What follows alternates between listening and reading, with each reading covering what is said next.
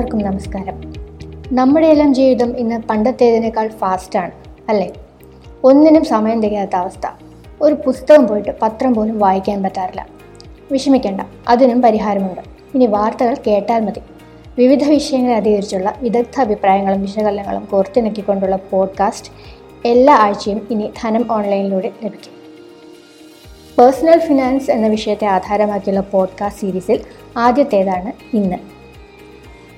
നിങ്ങളുടെ സമ്പാദ്യം നഷ്ടപ്പെടാതിരിക്കാനുള്ള അഞ്ച് വഴികളാണ് ഇന്ന് നമ്മൾ ചർച്ച ചെയ്യുന്നത്. സമ്പന്നരാകാൻ കുറുക്കുവഴികളില്ല.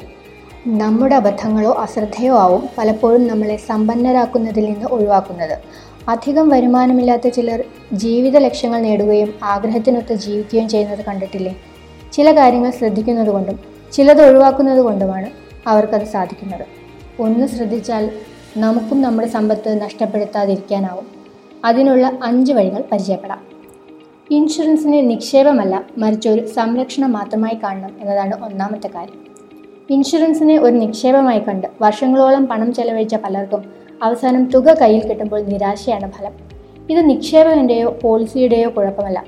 ഇവിടെ വില്ലനാകുന്നത് പണപ്പെരുപ്പമാണ്. ഇന്ന് ഒരു കോടി രൂപ ലക്ഷ്യമിട്ട് നിക്ഷേപിക്കുന്നവർക്കും നാളെ തുക കയ്യിൽ കിട്ടുമ്പോൾ ഇതേ നിരാശയായിരിക്കും. എന്നിട്ടും പലരും ഈ തെറ്റ് ആവർത്തിച്ചുകൊണ്ടേയിരിക്കുന്നു.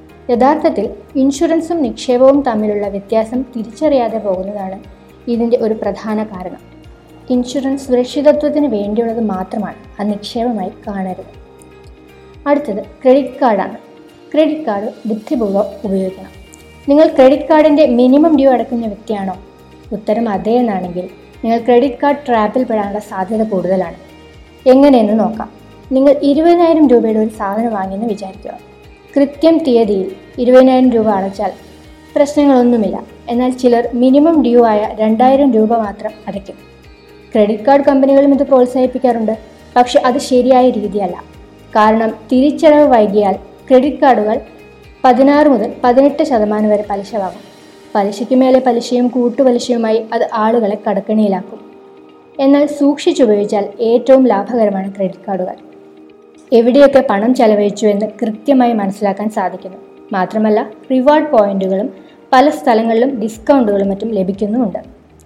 മൂന്നാമത്തേത് കോമ്പൗണ്ടിങ്ങിനെ കുറിച്ചാണ്. ലോകത്തിലെ എട്ടാമത്തെ മഹാത്ഭുതം എന്നാണ് ആൽബർട്ട് ഐൻസ്റ്റീൻ പവർ ഓഫ് കോമ്പൗണ്ടിങ്ങിനെ വിശേഷിപ്പിച്ചത്. കോമ്പൗണ്ടിങ്ങിനെ കുറിച്ച് പലരും കേട്ടിട്ടുണ്ടാകും. എന്നാൽ ഇതിന്റെ ഗുണം മനസ്സിലാക്കിയിട്ടുള്ളവർ വളരെ കുറവായിരിക്കും. അതുകൊണ്ടാണ് പലരും നേരത്തെ മുതൽ നിക്ഷേപിച്ചു തുടങ്ങാത്തത്. കൂട്ടുപലിശയുടെ ഗുണം കിട്ടണമെങ്കിൽ വളരെ നേരത്തെ തന്നെ നിക്ഷേപിച്ചു തുടങ്ങണം.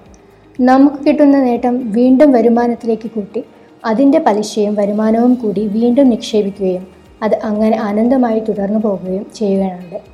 അതായത് പരിധികളില്ലാതെ വളരുന്ന മാജിക്കാണ് കോമ്പൗണ്ടിങ് മറ്റൊന്ന് ഓഹരിയെ സംബന്ധിച്ചാണ്.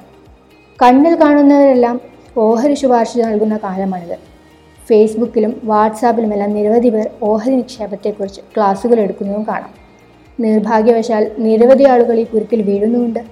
യാതൊരു അറിവുമില്ലാതെ പണം നിക്ഷേപിക്കുന്ന ഇക്കൂട്ടർ നഷ്ടമുണ്ടാക്കുകയും ചെയ്യുന്നു അതുകൊണ്ട് തന്നെ ഇതേക്കുറിച്ച് നന്നായി പഠനം നടത്തിയതിന് ശേഷം വേണം നിക്ഷേപം നടത്താൻ. ഇനിയൊന്ന് നമ്മുടെ വർദ്ധിച്ചു വരുന്ന ജീവിത ചെലവുകളെക്കുറിച്ചാണ്. ലൈഫ് സ്റ്റൈൽ കൂടുതൽ മെച്ചപ്പെടണമെന്ന് ആഗ്രഹിക്കുന്നവരാണ് നാം എല്ലാവരും പക്ഷേ നമ്മുടെ വരുമാനത്തിനപ്പുറത്തേക്ക് ലൈഫ് സ്റ്റൈൽ ചെലവുകളും വളരുകയാണെങ്കിൽ അത് നമ്മുടെ സാമ്പത്തിക ഭദ്രതയുടെ താളം തെറ്റിക്കും.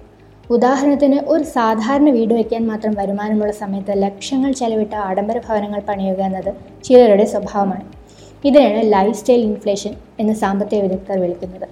അതുപോലെ തന്നെ ഡിസ്കൗണ്ട് സെയിലിന്റെ വലയിൽ വീണുപോകുന്നതും വീക്കെൻഡിൽ കാശ് പിടിക്കുന്നതും ഫാൻസി വസ്തുക്കൾ വാങ്ങിക്കൂട്ടുന്നതും കൂടി ഒഴിവാക്കിയാൽ നന്ന്. നിങ്ങളുടെ സമ്പാദ്യം വിലപ്പെട്ടതാണ്. കുടുംബാംഗങ്ങളും കൂട്ടമായി പരിശ്രമിച്ചാലേ ഇത് നഷ്ടപ്പെടാതെ സൂക്ഷിക്കാനാകും അതുകൊണ്ട് നമ്മുടെ സാമ്പത്തിക സ്ഥിതിയെക്കുറിച്ച് കുടുംബാംഗങ്ങളെയും ധരിപ്പിക്കണം. നമുക്കെല്ലാവർക്കും മികച്ച സാമ്പത്തിക ഭദ്രതയോടെ മുന്നേറാൻ കഴിയട്ടെ എന്ന് ആശംസിക്കുന്നു. ഇനി അടുത്തയാഴ്ച ഇതേ ദിവസം മറ്റൊരു പേഴ്സണൽ ഫിനാൻസ് വിഷയവുമായി ഞങ്ങൾ എത്തുന്നതാണ്. നിങ്ങളുടെ നിർദ്ദേശങ്ങൾ തീർച്ചയായും അറിയിക്കണം. ഷെയർ ചെയ്യാൻ മറക്കരുത്.